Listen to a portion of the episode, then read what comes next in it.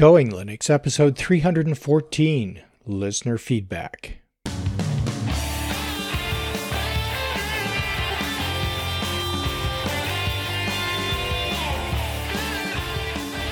Welcome to the Going Linux podcast. I'm your host, Larry Bushey.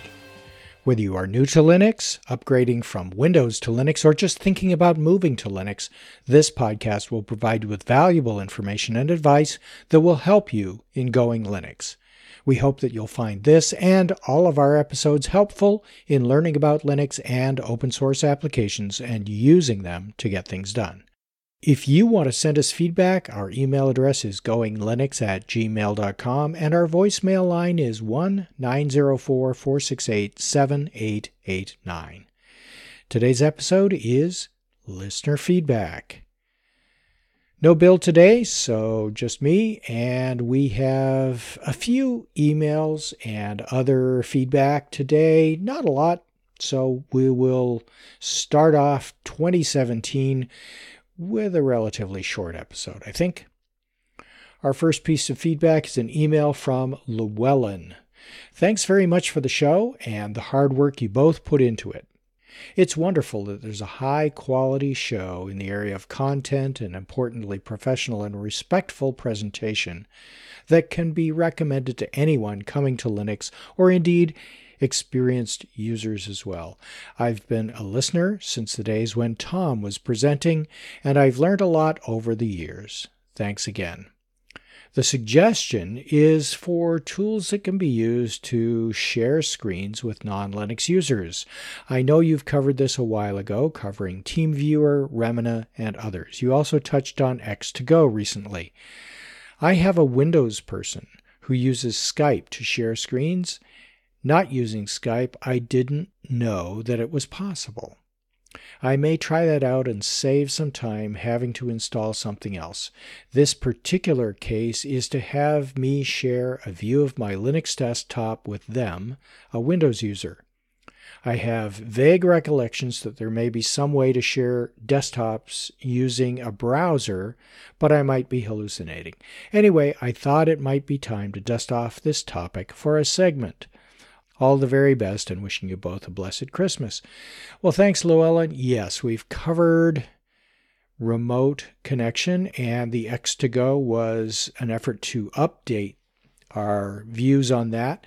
I still think that TeamViewer is a great way to share desktops between operating systems. And although it's not open source, necessarily. It is a very functional and very useful set of software. Um, we'll include a link to TeamViewer as well as to the uh, open source projects that make screen sharing available across platform as well using a browser. I'll have to go and look that up. I don't remember the name of it right off the top of my head, but we'll find that for you included in the show notes. I don't remember for sure if the browser based screen sharing only shared what's in the browser as opposed to the entire desktop. I have to take a look at that as well. And as far as Skype is concerned, that's a bit of a mixed bag. Um, there was a period of time when Skype had the same functionality on Linux as it did on Windows and OS 10. But after Microsoft took it over, some of that parity of functionality went away, uh, screen sharing being one of those. I don't know whether the current versions of Skype for Windows and Skype for Linux give you screen sharing in both dimensions or in both directions across those two platforms. I suspect that it, maybe it doesn't right now but because it's a bit of a moving target and Microsoft is changing their compatibility with Linux, uh, I'm not sure that I would rely on it being there and being there when you need it. So, my recommendation still is to use TeamViewer. So, thanks, Llewellyn. Next, Dion wrote, I have just converted to Linux this past summer and started listening to your podcast regularly. I use Arch Linux and love it. I heard your episode on backups and the subsequent discussions that followed and was surprised at the lack of mentioning of two backup options that I use daily.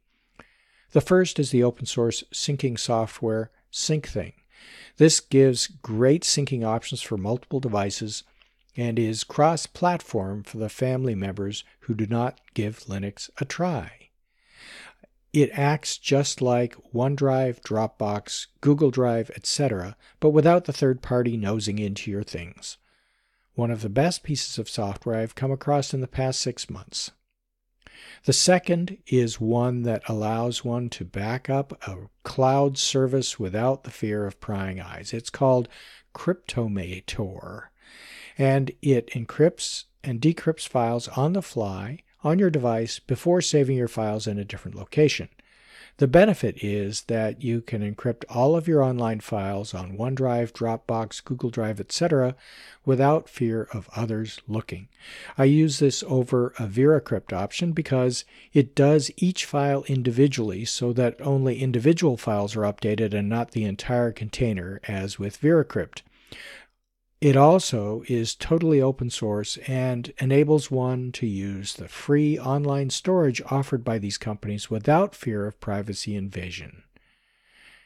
Keep up the good work. I have learned much from your podcast, Dion, from Otterburne, Manitoba, Canada. Thanks, Dion, for the suggestions. We'll include the links in the show notes, of course. Our next piece of feedback is from David, who posted on Google Plus, the time has finally come to do a clean wipe of my primary desktop. The semester is over, and I wanted to just get rid of the corrupt and one off software that I've had to use, and I've never really had 100% success doing an upgrade versus a clean install. I'm currently running 14.04 long term support. The icing on the cake is the new SATA card that was delivered. I have all of these empty bays in my tower that were giving off the siren song of needing additional drives. We'll probably toss in about four that I have lying around. So here's the real question What's the proper way of setting up multiple drives for use? I'm wanting to boot multiple OSs. I have a VM cluster of sorts now, but sometimes I don't want to have to share my system resources and want to use the whole hog when playing around. 16.04 LTS will be my primary. I'll keep one drive with a rectangular pane OS, sadly, for school purposes, and I want to play around with a few more distros. For instance, I'd like to play around with Arch and even Kali partitioned on one of the smaller drives. Having my data, as in media, pics, and docs, etc., on a separate drive would be a major plus. That way, I wouldn't have to worry about offloading those every time I did a reinstall. Any suggestions or comments, or detailed articles that I could use to set up something like this? Thanks. Well, I responded to David on Google Plus. In that reply, I said, I like the idea of having your data on a drive of its own, the biggest one, and each OS on its own separate drive. Install it in a multiple boot scenario. The first install should be Windows, then it doesn't matter the order of installation of Linux operating systems after that. It may take some time on each installation to ensure that your data drive is mounted at boot time, and there's a System 76 article that indicates how to do this, and regardless of the manufacturer of the computer that you have, this article should give you some good ideas. I'd make a link to the data drive from the home folder of each operating system that I'm trying out. That will mean that you have one additional click if you navigate by clicking from one folder to another. On the other hand, most file managers let you create bookmarks or shortcuts to whatever folder you want, even if it's on another drive. And Sebastian and Dr. Lyle have responded to David's post as well. If you'd like to catch up on all the input from our community, go ahead and join the Going Linux Podcast Google Plus community and share in the information. Our final feedback is a Gone Linux story from Nathan. Greetings, my name is Nathan and I'm a user of Ubuntu Linux and I listen to your podcast via Clementine. I have used Ubuntu since version 8.04 but really didn't begin using it full time until 12.04 after I became fed up with Windows and Microsoft. My favorite games for Linux are Minecraft and OpenTTD, though I've also enjoyed other games like Open Yahtzee Kiriki, and ZSNES. I've also gotten myself a Steam account, but my current PC is too weak to play the games I want from that service or the latest versions of Minecraft. I play 1.8.3 currently and am on the Hypixel server as Swagnalace. S W A G N I L L A I C E. Hmm. I'm planning on setting up a Raspberry Pi PC running either Raspbian or Ubuntu. I haven't decided yet. Using the latest Raspberry Pi board 3B. I'm planning on using it for mail, web browsing, photo viewing, finances, and other day to day tasks that I've been doing on my existing desktop, which I currently share with my roommate. The Pi's 1.2 GHz dual core processor will help with that. Keep up the excellent podcast, Nathan. Thanks, Nathan, and welcome to the ranks of people using Linux full time.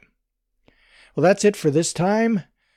We will have a review session of 2016 in our next episode, our user experience episode for January. Until then, you can go to our website at goinglinux.com for articles and show notes, as well as links to download and to subscribe. We are the website for computer users who just want to use Linux to get things done.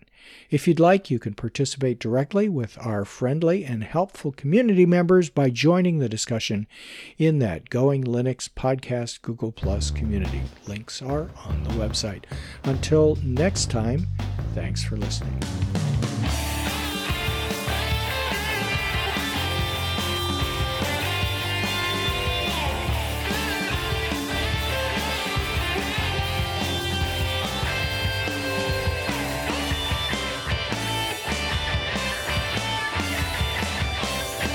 Theme music provided by Mark Blasco at podcastthemes.com.